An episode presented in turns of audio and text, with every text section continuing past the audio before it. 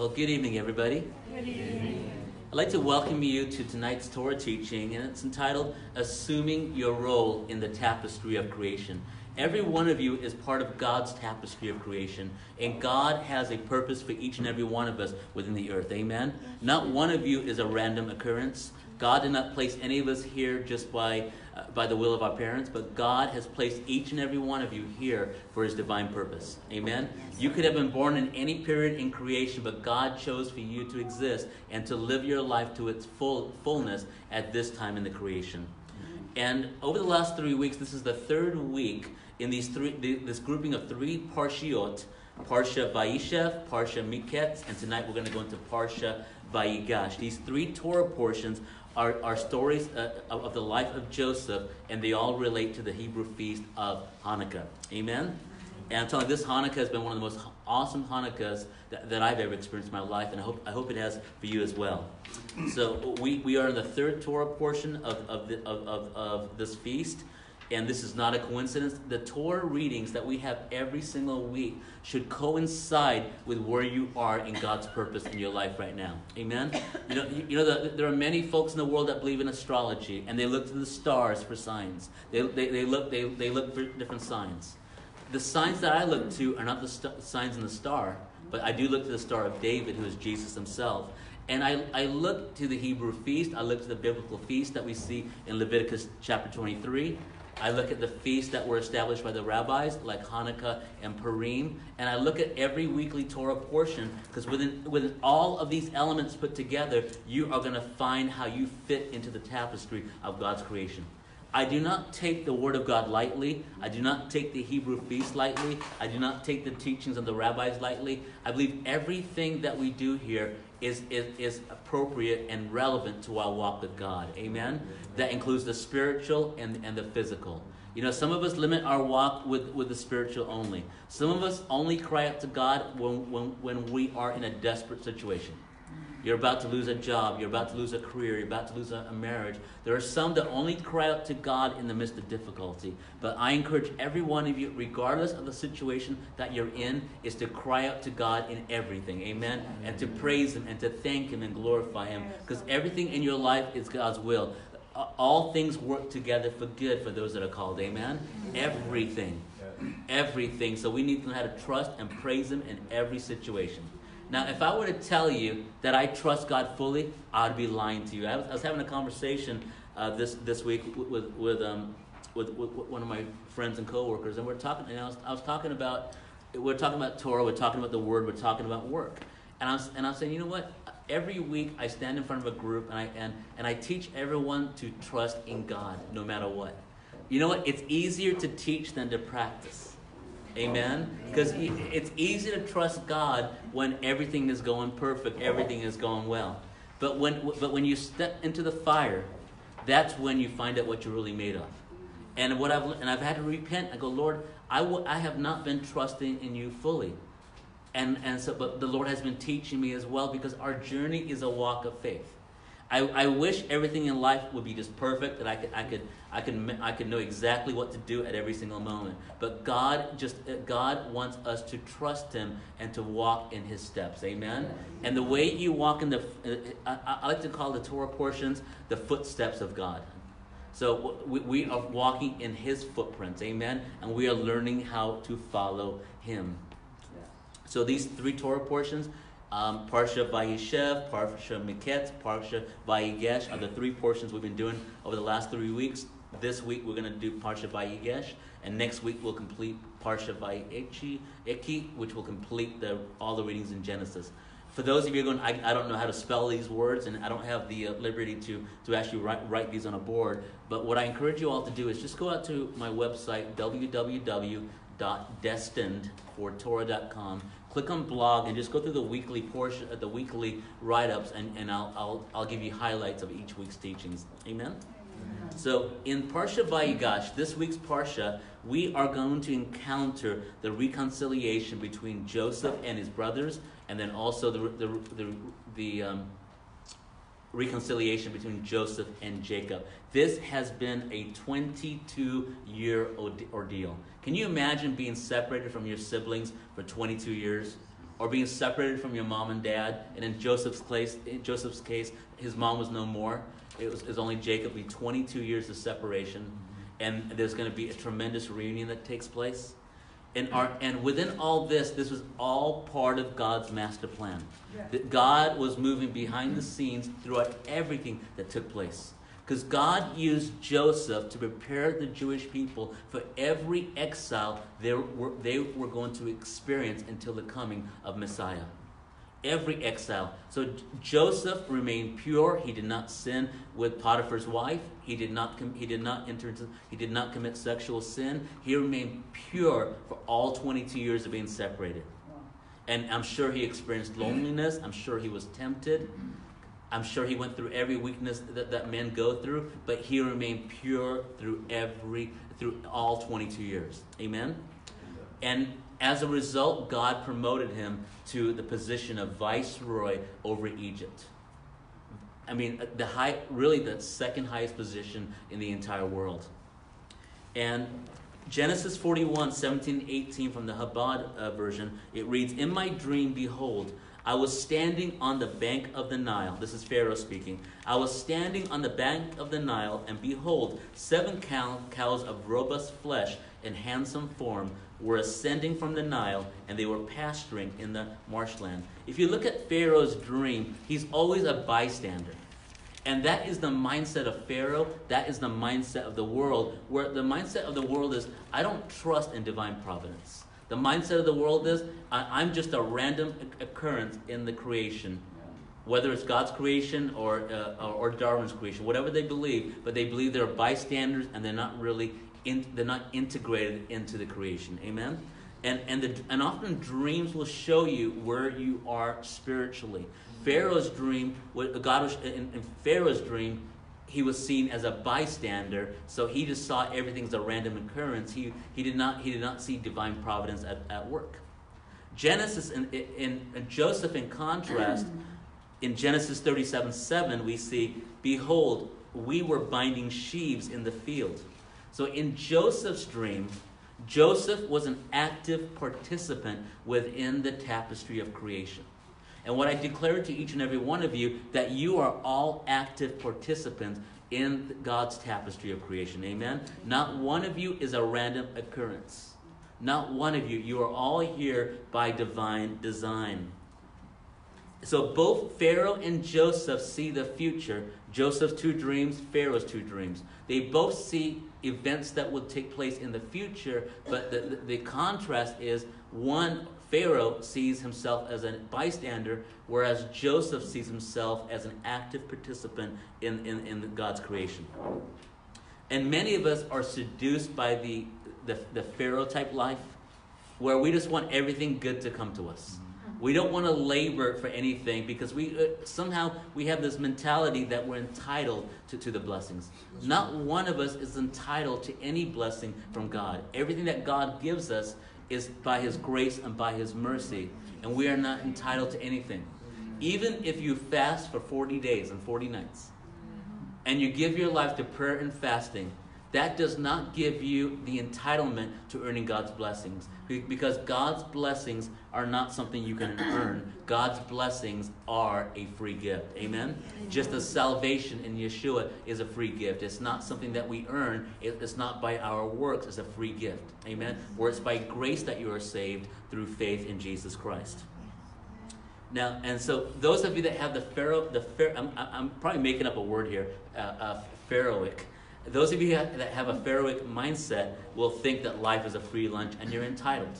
And we live in a, in a, in a culture of, of feeling that we're entitled to the blessings, that we're entitled to this, that you're entitled to, to this promotion. I want you to leave this class tonight with the mindset that you, you are not entitled to anything. Everything is a free gift from heaven. Amen? Amen? I have not earned my career, I have not earned my possessions. And in fact, nothing that I have in my possession is really mine. It all belongs to God. Amen? And you, you have, you know, when you live the lifestyle of Pharaoh, there's no fulfillment in life. There's no sense of gratification. There's no sense of accomplishments. The Hebrew word for victory is netzach, and netzach represents an attribute, and it represents an attribute in your soul where you can experience where you can experience fulfillment from above. Amen? And you can f- experience fulfillment in your labor. In contrast, Pharaoh is one where Pharaoh strips you of all dignity and makes you feel like you're worthless and, and, and makes you feel like that you have nothing to contribute. And that's exactly what Pharaoh did to the Israelite, people, as we see in Exodus chapter 1 and verse 2, which we'll, we'll begin in about two weeks. But you, every one of you has the potential to experience tremendous fulfillment tremendous invigoration, and you will assume your role in the tapestry of creation. So when you read about when you read about Abraham, when you read about Isaac, when you read about Jacob, you read about Joseph and his brothers. You're not reading a, a you're not reading a Disney story. You are reading about yourself, and you are learning how you fit into God's tapestry of creation. Amen. You may leave here the only one thing that you'll remember, and that's the tapestry of creation, because I've already probably already said it about a hundred times.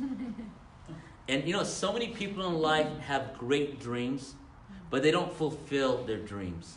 They don't experience the fulfillment, and they don't experience uh, the, the, um, the satisfaction of seeing their dreams come to fruition.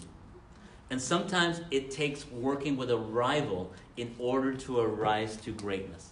I want you to repeat after me. Sometimes it takes working with a rival in order to arise to greatness. And you know, today, as I was preparing this this evening, uh, I think about the two. Uh, in my opinion, in the in the in the PC in the personal computing field, in my opinion, the two greatest rivals have been Bill Gates of, of Microsoft and Steve Gates of I'm sorry, Steve Jobs. I changed his name. Uh, uh, um, Bill Gates of Microsoft, or and Steve Jobs of Apple. These were tr- two tremendous rivals that have gone head to head for many years. There was a love hate relationship between these two men. Both were founders of the respective companies. These two, but in a, in a strange way, these two men respected each other very deeply. And um, Steve, uh, uh, uh Bill Gates said in 2001, 2007, I'd give a lot to have Steve's taste.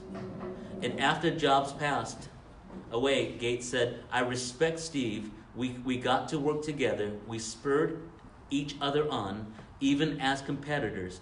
None of what he said bothers me at all. These two, I believe, are the greatest competitors in the corporate arena for many, many years. And you, most of you know that Steve Jobs, Steve Jobs died not too long ago. But they, they went head to head but you know what? It was a healthy type of competition. And I'm giving you a, a, secular example because it will help you better understand a spiritual example by looking at the lives of Joseph and his, and, and his brother Judah.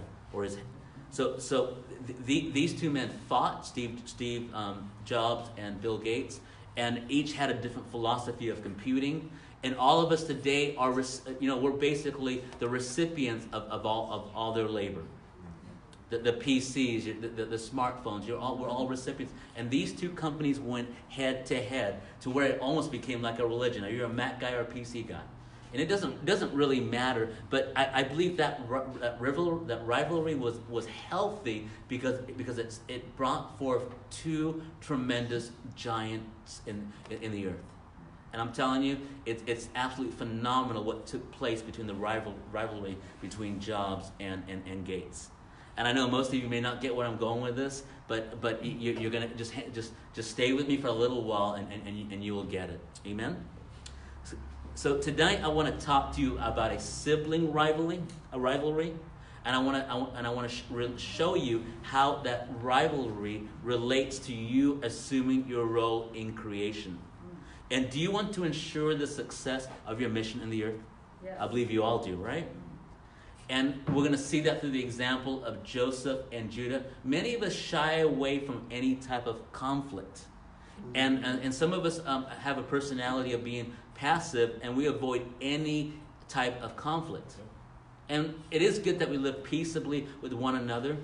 Yet at the same time, you need to recognize when God is using conflict to, to propel you to greatness. Because God will use God will use that tension God will use it to, to cause you to arise. You know, I've seen Brother Ed in business meetings, and, and I've seen a personality in him that, that you'll never see in a service. But when he when he arises to the challenge in business, that there's no messing with Brother Ed because he means business. And that, that's part of that's his anointing. Some people criticize him for that for, for that attribute, but I don't. Uh, but I, I I want to acknowledge him for, for that for that character, it, that personality trait, because when he's when he's in that arena, he, he becomes a different man. He becomes a lion. And, and, and he's willing to take anybody on because he has a mission. He, he, has, he and his wife have a mission, and they know their goal is to, to propagate the gospel of God to the ends of the earth. Amen? Because their concern is missions. That, that their mission, that their mindset is souls. It's, that's their vision. And so there's nothing that will stop him from, from fulfilling that mission. And that's what I want all of you to do. I want the Judah in all of you to arise to where you are going to stand up for the rights of those that cannot defend themselves. That you, you stand up for the rights of the elderly. You stand up for the rights of the unborn. But there'll be nothing that will stop you from standing up for righteousness. Amen? And David had a person like that in his life. David allowed Jonathan, the, the prince of Israel, the son of King Saul, into his life to ensure his success. Elisha allowed Elijah into his life to, to, to raise him up to become his successor. And we, can't com- we, we cannot complete our missions in life as loners. We need one another and we need to allow we, we need to allow Joseph's in our life. We need to allow Judah's and we need Benjamin's in our life. So and the key is that you recognize who God has placed in your midst. And most likely these people are all, already around you because each personality represents a different dimension of, of your life. And I'm speaking to you in a professional way. I'm speaking to you in ministry. I'm speaking to you in a mentoring way. Because everything you need for your destiny is found in the Word of God. Amen? And my prayer tonight is that you will discover your Judah through this Torah shiur tonight. So let's get started. We're going to begin assuming our role in the tapestry of creation. Amen? So tonight's Torah reading is, I'm going to ask Dr. Vicky if you'll come to the front, please. I'm going to actually uh, shift things around a little, little bit, and you can read from my lap, my, my laptop here. We we are entering into Parsha Vayigash. Can you say Vayigash? And Vayigash consists of Genesis chapter 44, verses 18 through chapter 47, verse 27. And Vayigash means he approached. Can you repeat with me? Vayigash, means he approached. And this is in reference to the way Judah approached Joseph. Now, uh, what I'm going to encourage you to do every week before you come to Torah, or at least around that time, is to try and read or at least do, get an overview of the Torah portion for that week. So, what had just taken place from last week's reading in Parsha Miketz was Joseph, Joseph, Joseph's brothers, the ten brothers came. Actually, uh, the, the 11 brothers came this time because Benjamin was with them. And what did, what did he do? He sent them away with, with, with, with, the, with all the provisions they needed, with the grain and all that they needed. And, and then he took his silver cup and put it into Benjamin's sack. He set them up. Then he sends his servants after the brothers to bring them back and accuse them of stealing. Uh, of stealing. And Judah becomes so angry that he, he, he, he rises to the challenge where he puts his life on the line to stand up for righteousness. So let's read um, Genesis 44, verse 18. I'll give you a moment to, to, to find it, and I'm going to invite you to read it alongside with Dr. Vicky. Genesis 44, verse 18. The Hebrew name for Genesis is Bereshit. When you have it, please say amen. Amen. amen. Genesis 44, 18. Ready, begin. Then Judah came near unto him and said, O my Lord, let thy servant, I pray thee, speak a word in my Lord's ears, and let not thine anger burn against thy servant, for thou art even as Pharaoh. Beautiful. Thank you, Dr. Vicky. We're going to spend quite a bit of time here because when you're reading this text, Judah comes near to Joseph. Now, I want you to picture this. Now, I'm going to call two men to the front. I'm going to call up Pastor Michael, and I'm going to call up Brother Ed. And I'm going to have you stand on either, either side of me.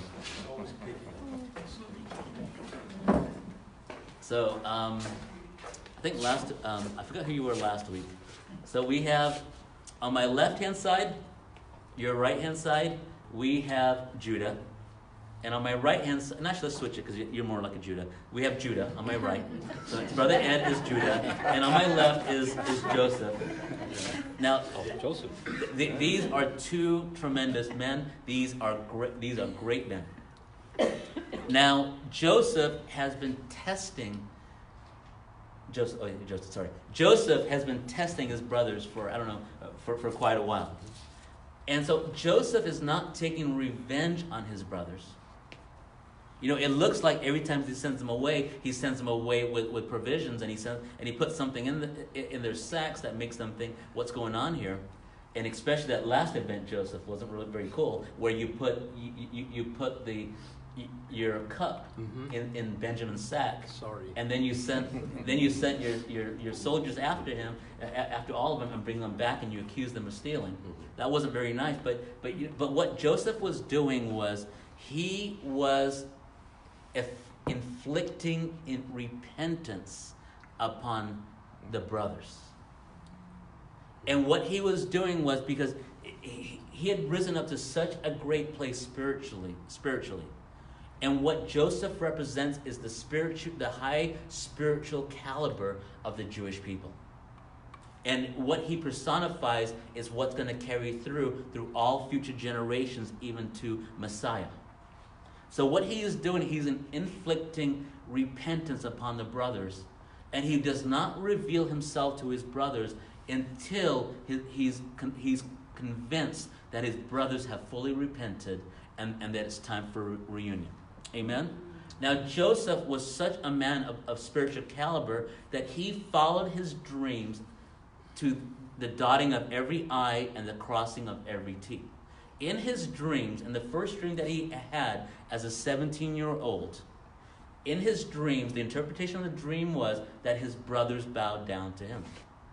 So that's being fulfilled. That's or that's being fulfilled.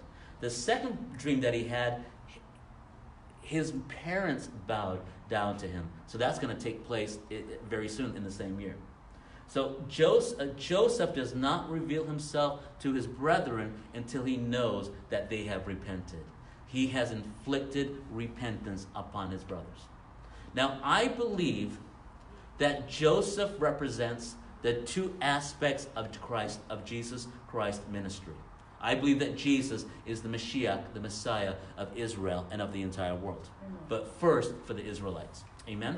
Amen. So, the first part of Joseph's life, until he's about 30 years old or so, actually, not quite that long, but uh, the, the first part of his life represents the suffering servant, rejected by his brothers.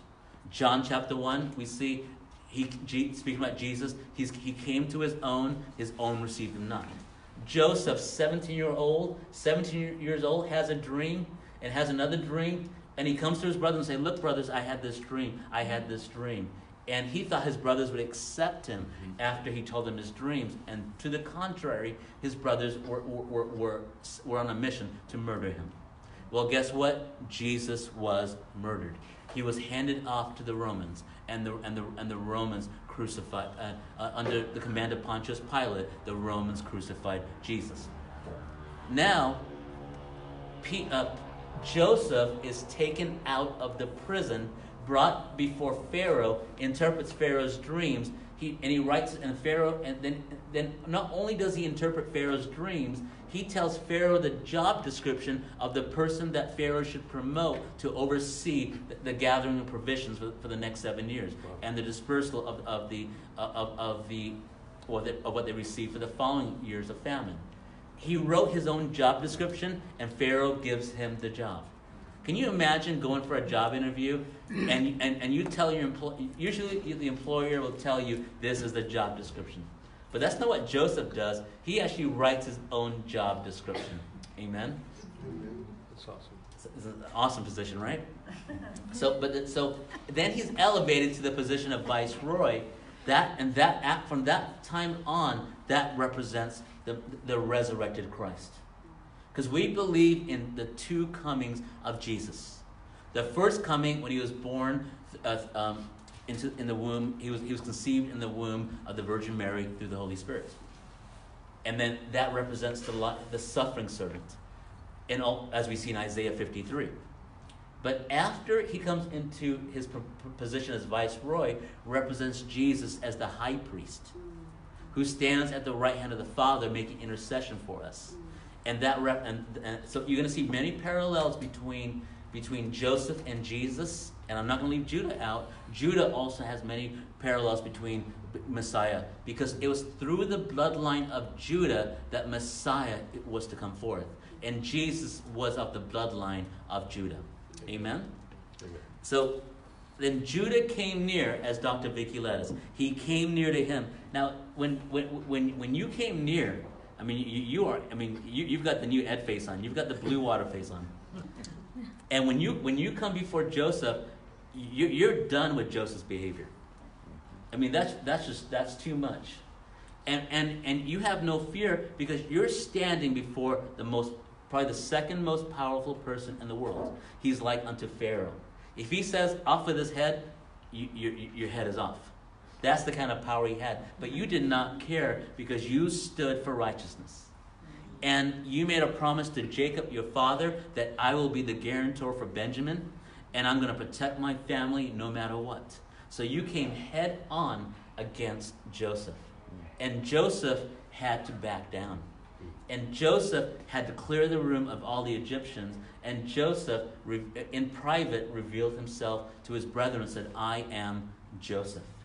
And now, can you imagine the shock on Judah's and, and, and the other 10 brothers, the shock on their faith, the shock they experience when Joseph says, I am Joseph, your brother, the one you sold into slavery?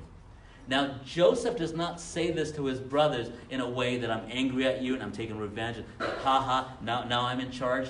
No, Joseph is, is, in, has a, is, a, is a man of God. He's forgiven and, he, and he's, he walks in total humility. And in fact, Joseph does not need to forgive his brothers because Joseph was of the, of the mindset and the correct mindset because it, it was God, this was God's planning, and God is the one that sent me to Egypt to save to save you for, from destruction.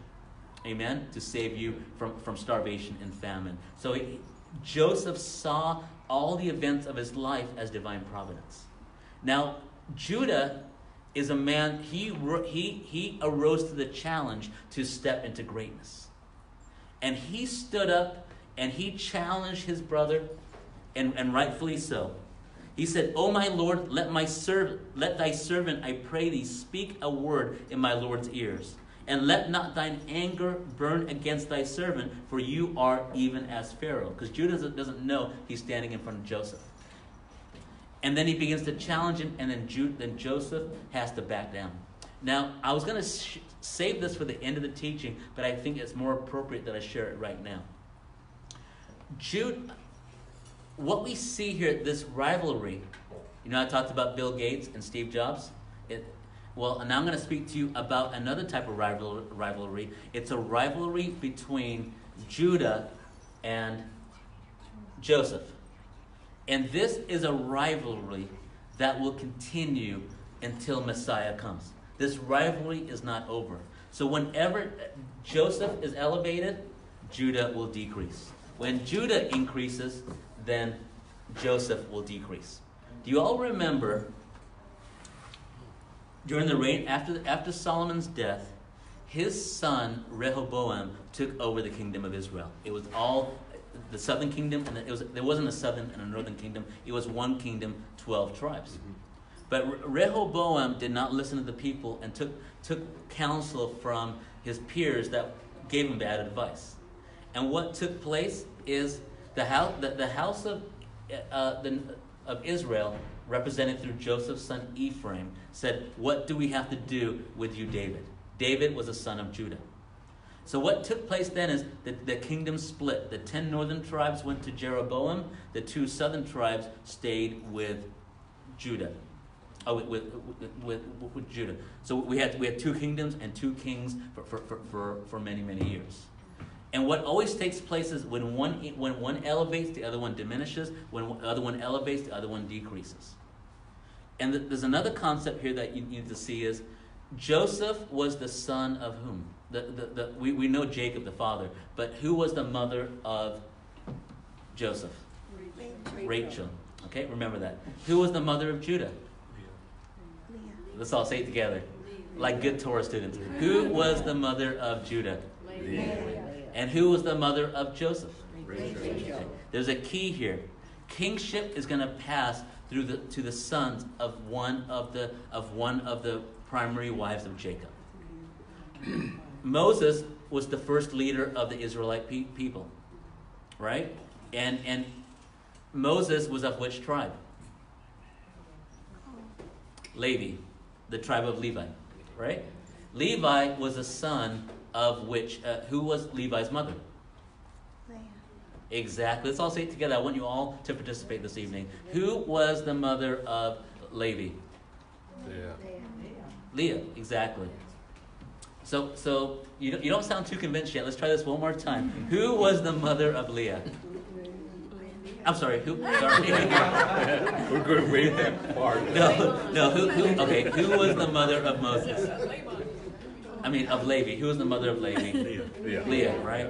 So, and, and so you, you always see it'll either be a son of Leah or a son of Rachel. So when, when one is promoted, the other one decreases. Mm. And this, this, this will continue, this, this struggle, this rivalry will continue until Messiah comes because Messiah will unite all the tribes of Israel. Mm. Amen? So I, I want you to keep this in your minds, and I want you to even write this down because when you read the entire Tanakh, when you read from Genesis through Malachi, I want you to keep that concept in mind because it will help you really understand when you read the, the books of Kings, First Kings and Second Kings, when you read through the Chronicles of Israel and First and Second Chronicles, when you read through when you read through all the books of Nebuim, when you read the, uh, the entire Tanakh, it's gonna it, it'll make it'll make more sense to you. Amen. You need to understand this struggle because this struggle at times is unhealthy, but at other times this struggle is healthy because that struggle is going to bring out bring out greatness in both Judah and in Joseph. Amen. And you, let's give our brothers a hand. They did a wonderful job. And the best example I, I could think of was the example of Steve Jobs and and, and Bill Gates, because you, you, can, you can see it happening in, in, our, in our society. In a, in, in a secular sense, but now I want you to see in a spiritual sense, because this rival this rivalry will continue until the end of time. I mean, can you imagine coming against the, uh, you know, Im- imagine that you you are in a country that's ruled by a dictator, and you and you see unjust actions. Let's say you see a wicked dictator that, that, that's just slaughtering anybody for any reason. Then imagine yourself come, coming before that the most powerful person in that nation, that dictator, and to challenge that person for all of his uh, evil doings. You can't imagine, you know, I don't think most of us could not imagine doing that. But that's exactly what Judah did.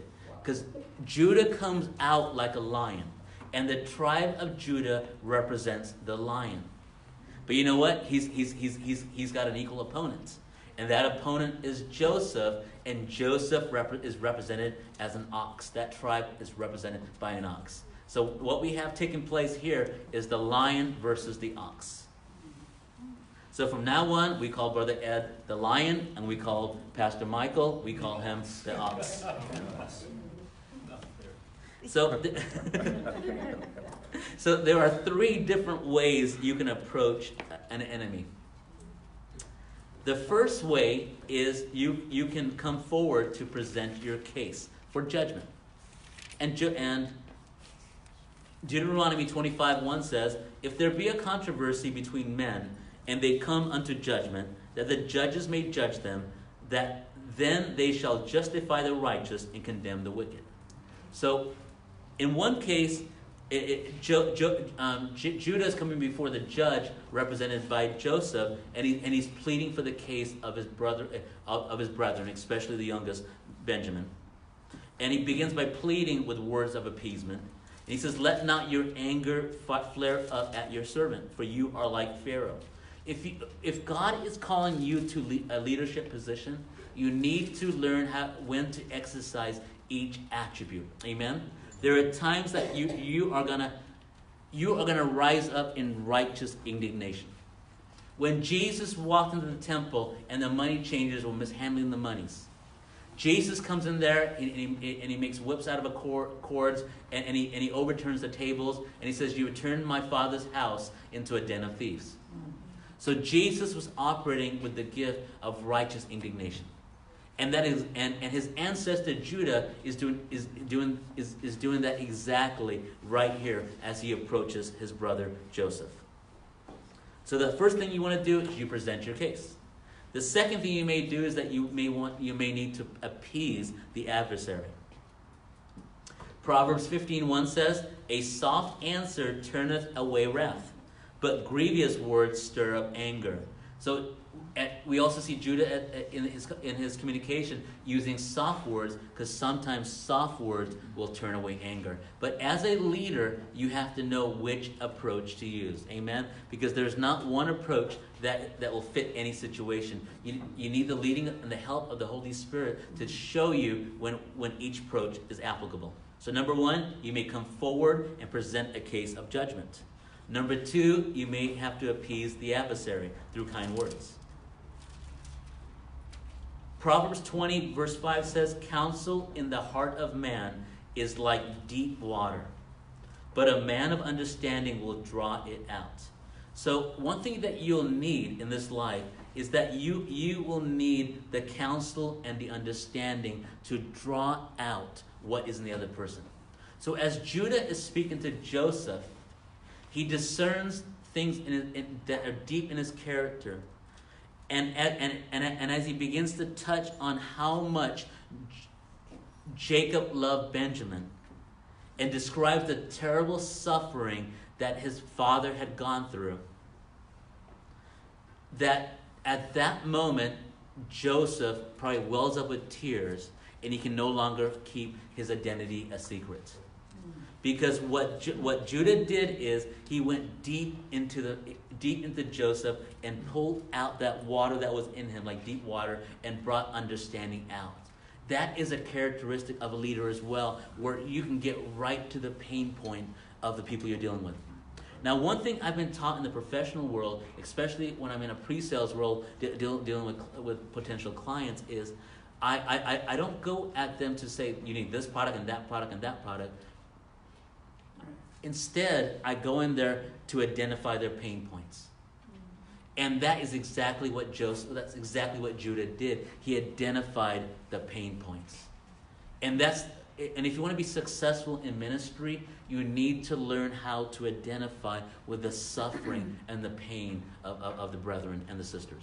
Amen? If I come before you and give you the most eloquent speech in the entire world, it will profit nobody anything, and I, and I may just leave here with a big head. But my reason for being here is not to increase, it's to decrease. And my prayer is that the Holy Spirit is going to minister to your pain points this evening, whether you're watching us online or whether you're, here in this room with us. But my, my, my desire is that the Spirit of God is going to get to the very root of your issues and the root of my issues and help me deal with those situations that are very difficult in life. Because life is, unfortunately, unfortunately, I can't even talk tonight. Life is not cookie cutter. And there isn't one size that fits all. Mm-hmm. And it's like we're always juggling things. We have to learn how to be creative, and we need to learn how, we need to discern how, how to handle every single situation. Because every situation is unique, but the, the one thing that's constant is the blueprint of the Word of God. The Word of God never changes, it's constant. And all we have to do is look into the Word of God, because the Word of God is the blueprint. Amen? So jo- Judah overcame Joseph's cold presence. And as, as intelligent as Joseph was, I mean, Joseph was brilliant. Even at age 17, he ran circles around his brothers. Abs- he was an absolute genius. His, I'm sure his, his um, IQ was off the scale. He was absolutely brilliant. But you know what? Not even Joseph could stand up to his brother Judah. And because Judah took responsibility, God chose that kingship would pass ultimately to Judah. The, the second king of Israel, David of the tribe of Judah. Jesus, our Messiah of the tribe of Judah. Amen? And so the first step is, because there's three different approaches.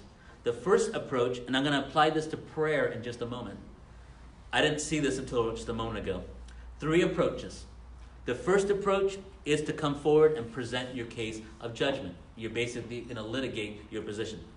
The second approach is to appease the adversary. Some battles are just not worth fighting. Some battles are banned battles, as Dr. Corral tells us all the time. So sometimes you just appease the enemy and just, just, just move on. It's not worth the fight. It's not worth your energy because nothing's gonna, nothing fruitful is going to come out of it. Sometimes your test will be not to challenge and just, just to appease the enemy and move on. But other times you will engage in battle. 2 Samuel 10:13 and Joab drew near and the people that were with him unto the battle against the Syrians and they fled before him. Sometimes God's going to call you into battle. Sometimes that's the final resort. Amen. Now I want you to apply this in your prayer life. I want you to think about a situation that you're in right now. A, a real situation. A place in your career, a place in your marriage, a place in your relationships, a place where you're, you're not being treated right. Well, you have three approaches. You can go before God, and I encourage you to begin with this and litigate your case, and you plead the blood of Jesus, and you call upon heaven for help. You call upon heaven for assistance. Lord, I'm not being treated fairly in here, but Lord, you are the righteous judge. And Lord, I ask you to intervene, intervene here. The Holy Spirit is our advocate here on the earth, that Jesus is our advocate in heaven before the Father. And we ask the Lord to plead our case for us. Amen? And yet we, we, we, we confess our sins, and we confess the sins of our family, we confess the sins of our nation, we, we confess the sins of one another. Amen? The reason why we can, as Daniel did, because we have no righteousness of our own. So we, we confess our sins, and then we, then we, then, then we, then we enter into an approach of, of litigation. We present our case before God, and we ask God to be our judge. Amen? The second thing you may need to do in your prayer life is to appease an adversary. That means if I came to a service and I, and I had my Kit Kats, one of my favorite chocolates, and I lay them out here on the table, and those are here for me to snack on as I'm teaching here. But Brother Ed steals my Kit Kats. Now, is that a battle worth fighting over? No. Not at all. I just let it go. I just piece. You can, Brother Ed, you can have this one too, and I have a dozen more in this bag too. Don't tell Bob now I'm hiding Kit Kats in my bag, but you can have these two. So it's a silly example, but sometimes you need to know when to appease. The third approach is to engage in battle. And that's especially true when you're in a spiritual battle. It could be for the, it, it could be for the salvation of your kids. It could be for the deliverance of your kids or grandchildren from, from drug addiction or any type of bondage. That you have to, or for the salvation of loved ones salvation of your friends. You are you are engaging in a spiritual battle and you are not going to be passive. You are going to rise like Judah and you, you are going to fight the good fight. Amen. And you are going to put on the full armor of God and you're going to fight till the very end. It, it may be for a sickness in somebody's body, but you are going to fight till that oppression is broken. You are going to fight till that oppressive spirit's broken.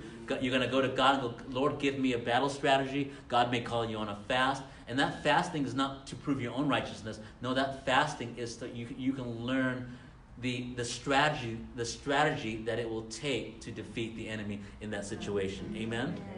So those are the three strategies I want you to take away, and that part of the teaching is for all the intercessors here tonight. Are you ready? We've only studied one verse so far.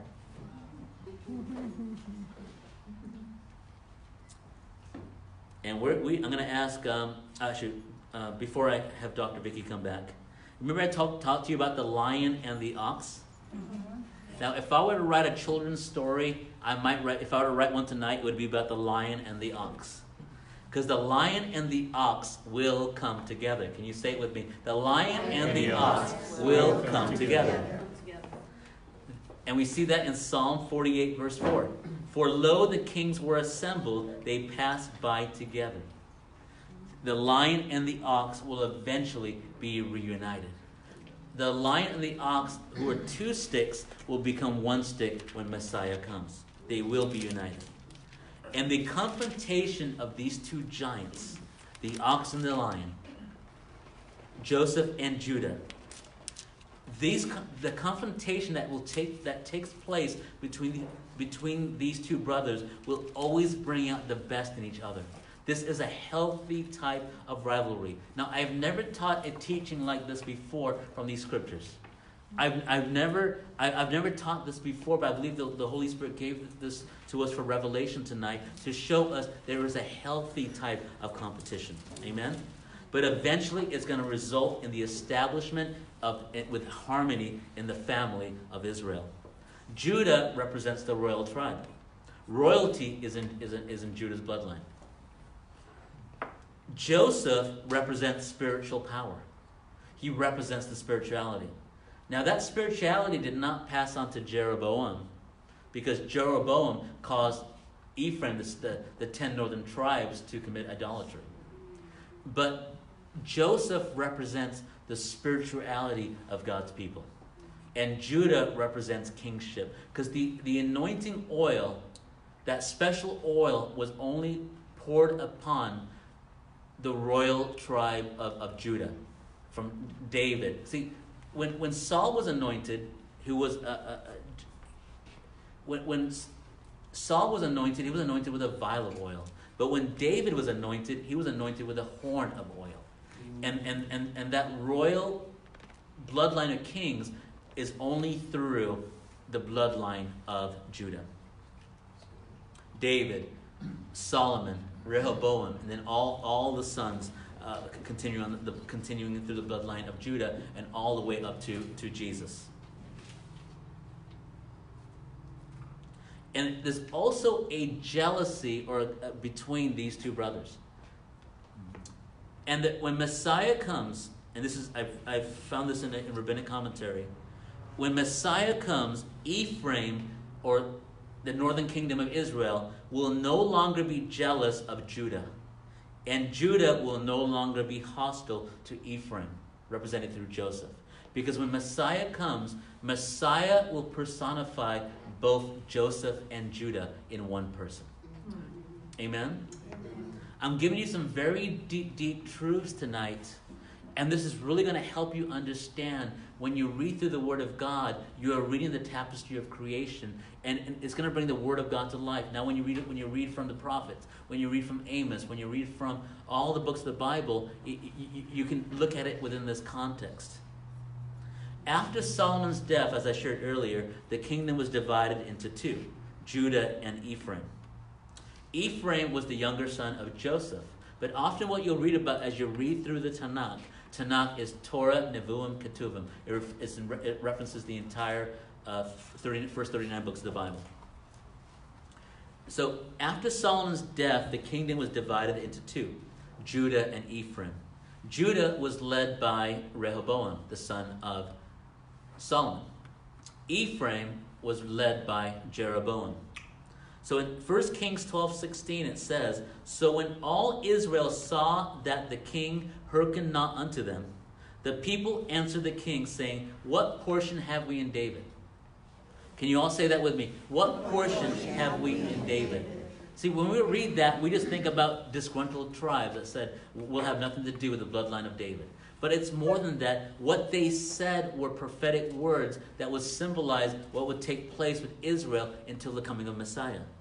Because Rehoboam was very unfair and very strict and very harsh with the people, and he took he took counsel from folks that he should not have listened to, and, and as a result of that unwise counsel, the, the ten northern tribes split from split from the kingdom.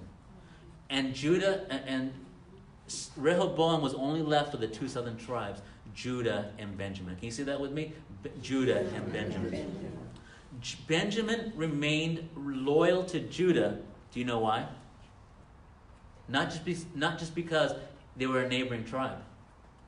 There's a very, there's a very specific reason why Judah remain, why, why Benjamin remained loyal to Judah. All right, let's welcome Dr. Vicky back to the pulpit. And I'm going to ask her to read, read from last week's Torah portion from, Gen- from Parsha Miketz. And we're going to read from Genesis 43, verses 2 through uh, 3. 2 and 3, just from here to there. Okay. Okay, ready, begin. And it came to pass, when they had eaten of the corn which they had brought out of Egypt, their father said unto them, Go again, buy us a little food. And Judah spake unto him, saying, The man did solemnly protest us, saying, Ye shall not see my face, except your brother be with you. And let's look at verse 8. Okay, verse 8. And Judah said unto Israel, his father, Send the lad with me, and we will arise and go, that we may live and not die, both we and thou, and also our little ones. Amen. And then at verse 9 it says, I will be surely for him. What Judah did and what Judah prophesied is, I will be responsible for Benjamin. I will be the surety for him. I will be his protector. And he wasn't just speaking about his immediate son Benjamin, he was speaking about the tribe of Benjamin for all future generations. So when the northern kingdom of Israel, the ten northern tribes, went into Assyrian exile, guess what? Judah and Benjamin remained together because God ordained that these two tribes would remain together. In addition, when Judah was t- taken into exile, into the Babylonian exile, hundreds of years later, guess what took place? Benjamin and Judah went together because J- Judah promised his father Jacob that I will be the guarantor for my brother Benjamin. And this will continue till the end of time. He became the surety for him. So Judah, you know, we already talked about Leah and Rachel, right? And when one son of Leah arises, the other son of Rachel will diminish, and vice versa. Now I want to talk to you about another type of relationship, and that's the relationship between Judah and Benjamin. Now I'm going to ask you all a question. Who David was the son of which uh, of, of which uh, of which one of Jacob's 12 sons? Yes. Uh, uh, well, uh, you're right. Jesse's the father, but going back to the tw- twelve sons of Jacob, of which, which oh, actually, better question is which tribe was David of? Judah. Judah, right? N- And Benjamin, not Benjamin, um, King Saul was of which tribe? Benjamin. So, so exactly. So we know that Judah takes responsibility for Benjamin, right? Now, when you read about the, the early part of David's life, and we see David and Saul, we always remember David as always being on the run, don't we?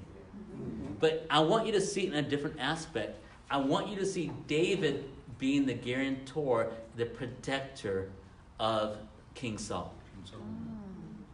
Do you all remember when Samuel came to the town of, of Jesse? And he, he poured the, the, the um, horn of oil, he poured the oil upon David. From that day onward, from that moment onward, the anointing of the Holy Spirit came upon David, and David became anointed. At that very instant, the Spirit of God left, left Saul because of his wickedness and because of his rebellion, and that spirit was replaced with an evil spirit.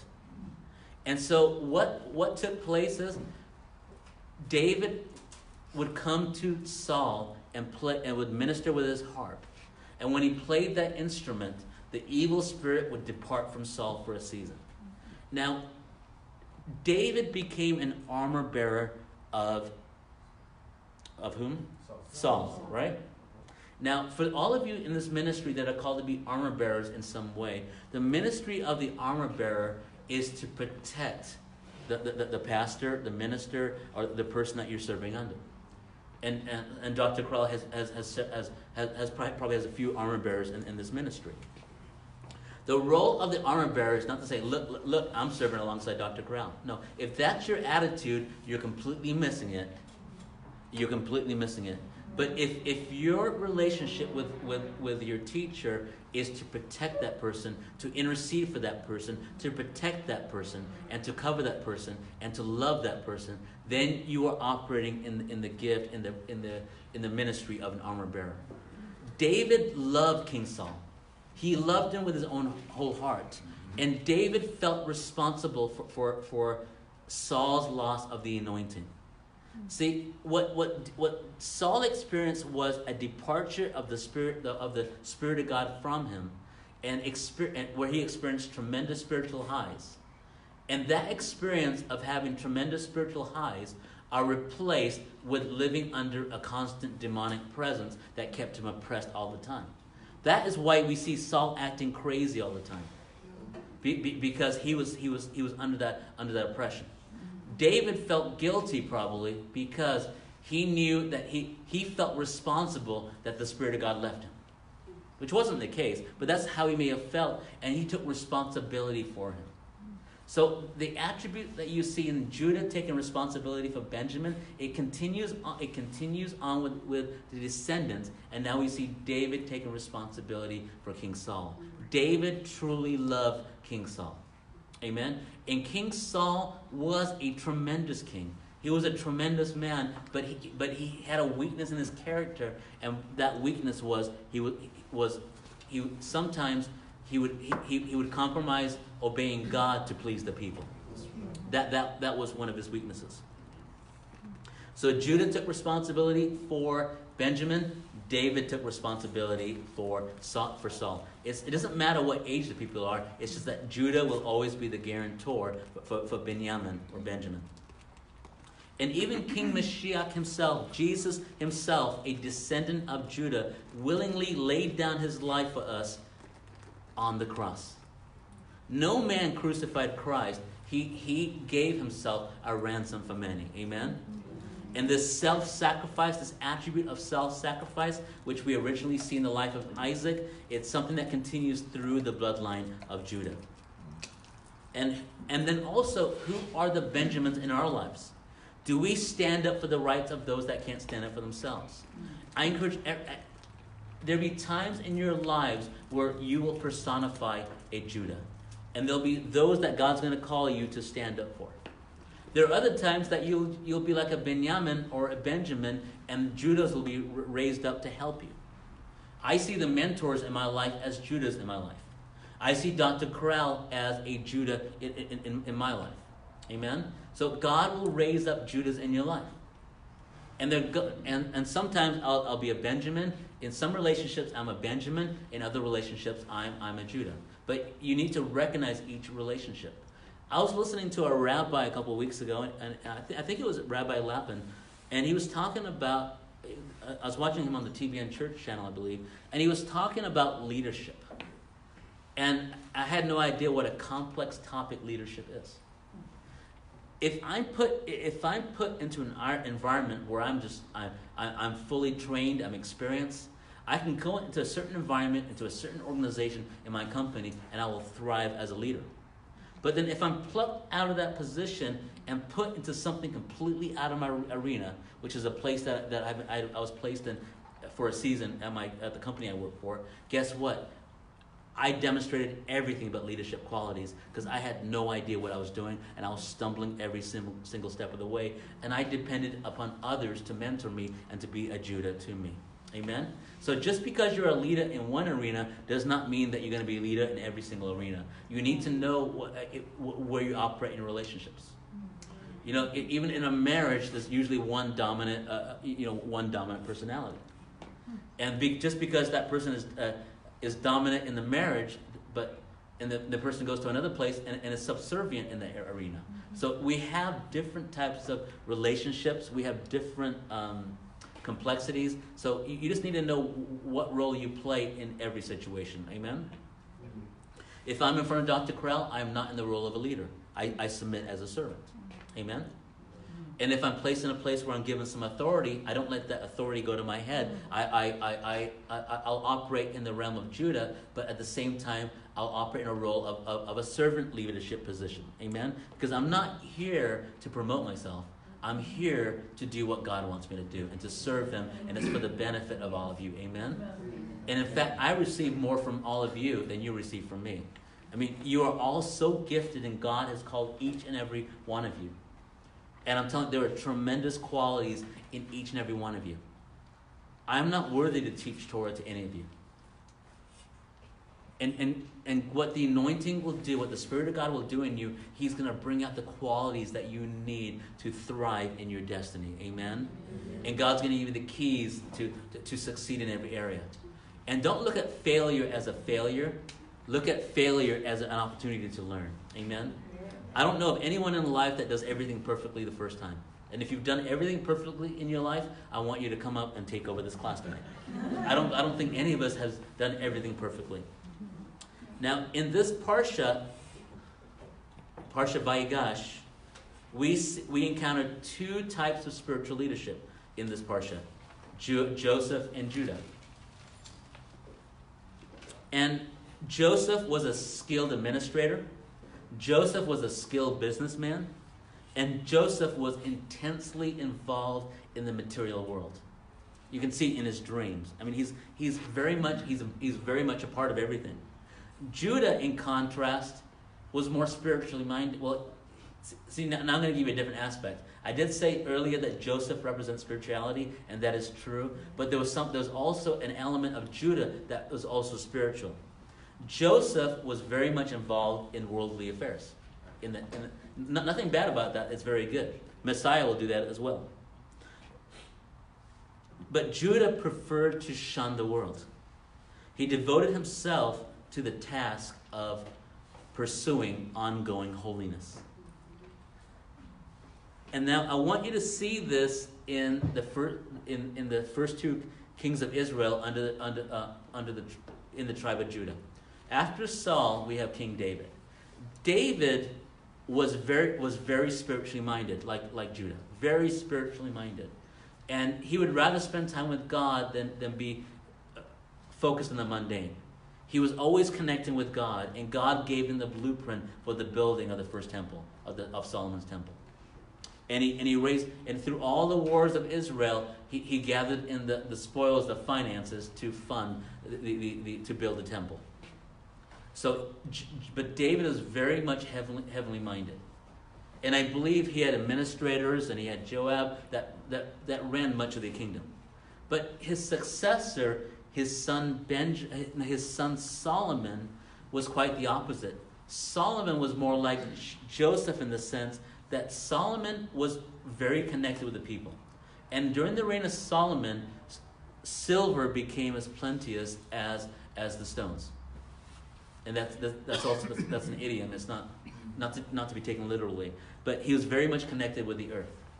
And, and he, that's why he built such an extravagant temple. I mean, with extreme extravagance. And even his palaces were built with tremendous uh, extravagance. Because what Solomon did, his ministry was, was to raise the earthly to the spiritual. Joseph's approach, or uh, uh, actually even um, Solomon's approach, was a bottom up approach. A bottom up approach. Take the earthly and make it spiritual. Judah and David, in contrast, did the very opposite. They had a top down approach. That means they always wanted to connect with the heavens and draw heaven down to earth. Now, you may ask the question which one is better? I don't know, but I think you need both. But I can tell you there's a danger to the Joseph approach because it, it leaves too much room for arrogance and, and vainglory. And I think, I'm not sure yet, but when I listen to some, when I read some of the words of Joseph, and we'll see more of this next week, Joseph has a tendency to fall into pride because there's, there's too much earth. And David and Judah are, are so heavenly minded that it, it keeps them humble. But you need, you, you, need, there needs to be a balance, and you know when, you need to learn when to exercise each attribute. They're both important. But you saw the dangers. You, you, you saw how Solomon fell away at the end of his life. There's a danger when all you do is pursue the wealth. Because you, you, you get because when you when you start experiencing tremendous worldly success, it's very easy to become prideful. And what I found in my personal life, I don't know about you, but in my personal life is the more success I experience, the more I need, I need to be on my face before God, mm-hmm. repenting and being with Him. Amen? Because when I'm failing, it's easy for me to be humble. But when I'm succeeding, guess what? It's even harder. It's even harder because it's easy for pride to creep in. So I need to be on my face before God and, and seek God, Lord, always keep me dependent upon you. Whether I have $10 in the bank or, or $10 million in the bank, I need to trust you fully. And Judah personifies the attribute of selflessness. Messiah, when he comes back, will personify both of these roles. I mean, look, Jesus, he could have been born in a king's palace, but he, he was born in a manger in a stable. I mean, the humility of Christ coming, the king of Israel coming in, in a lowly manger. Um, I mean, he became, he was born to become the sacrificial lamb. And his second coming, he will take on the role of Joseph. He will personify both roles, Joseph and Judah, without sin. Amen? Then what takes place is jo- Joseph decides to disclose his identity. Skip into Genesis 45, verse 2. He wept aloud. Paralleling Jesus, John 11, 35. Jesus wept. Genesis 45, verse 3, he says, I am Joseph. Now, I want you to imagine this. Can you imagine the shock upon the brothers' faces yeah. when they say, "Oh, oh my God, you're, you're Joseph, the one that we the, the one that we thought was dead, the one that we sold into slavery." Then let me parallel that to actually let me read this to you from um, from a commentary from Rabbi Monk. It says, "Woe to us on the day of judgment! Woe to us on the day of rebuke! If the brothers were so dismayed." that they were unable to answer Joseph's rebuke. And he and Hugh, as after all only the younger brother, what will it be like on the day of the final judgment when the Holy One, blessed be He, He will demand an, an account from every human being? Jo, um, Jesus, I'm sorry, not Jesus, Joseph revealing himself to his brothers was a type of judgment day. And Joseph says, I am. Jesus says in Mark chapter 14, verse 26, and Jesus said, I am. And you shall see the Son of Man sitting on the right hand of power and coming in the clouds of glory. For 22 years, the brothers had been separated from Joseph. And now he reveals himself by saying, I am. And I'm telling you, at that very instant, the repentance of the brothers was completed. Because for 22 years, the brothers rationalized. They, they, they, they sincerely believed that Joseph deserved the death penalty because of his dreams.